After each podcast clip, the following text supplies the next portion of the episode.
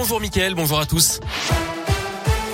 Et à la une, c'est parti pour la fête des Lumières à Lyon. Ça a commencé hier soir, ça va durer jusqu'à samedi avec 31 animations dans 27 lieux différents. Les curieux venus de toute la région se sont rassemblés en masse hein, dans les rues hier pour admirer les créations de cette édition 2021, notamment place des avec un conte aztèque, un lapin dans la lune.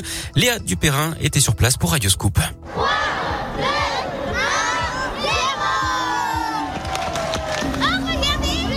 Raconter un peu ce que tu vois Moi, je vois de l'herbe et le dieu qui est sur terre et des couleurs magnifiques. Ça te plaît? Oui.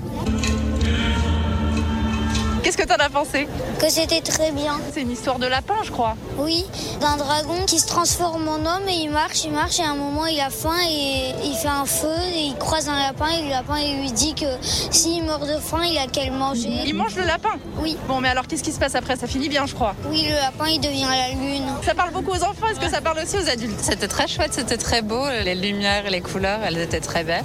C'est votre première fête des lumières ou pas? Vous êtes non, une habituée? Pas du tout, on est lyonnais. C'est vrai qu'on n'avait pas envie de la rater cette année. C'était très chouette. Hein. Et vous retrouvez toutes les infos utiles hein, sur le programme et le dispositif mis en place cette année sur radioscoop.com. À noter que quelques restaurateurs se sont également fait épingler pour avoir vendu du vin chaud à emporter, ce qui est interdit par le protocole justement cette année.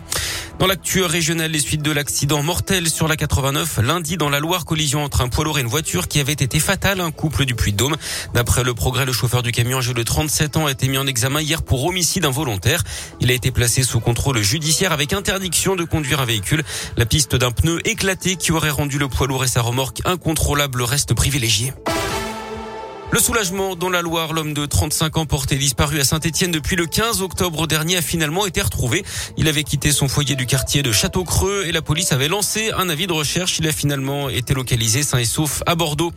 Elle avait provoqué une chute massive autour de France l'an dernier en agitant une pancarte trop près de la route. Une peine symbolique de 4 mois de prison avec sursis avait été requise le 14 octobre dernier contre cette jeune femme de 31 ans. Elle est poursuivie pour mise en danger d'autrui et blessures involontaires. Le jugement avait été mis en délibéré. Il est attendu en début d'après-midi. En foot, les sanctions sont tombées pour Lyon après les débordements contre Marseille fin novembre. Dimitri Payet avait été touché par un jet de bouteille d'eau depuis la tribune, ce qui avait entraîné l'interruption de la partie. Un point en moins en classement pour Lyon et le match face à Marseille qui devrait être rejoué à huis clos.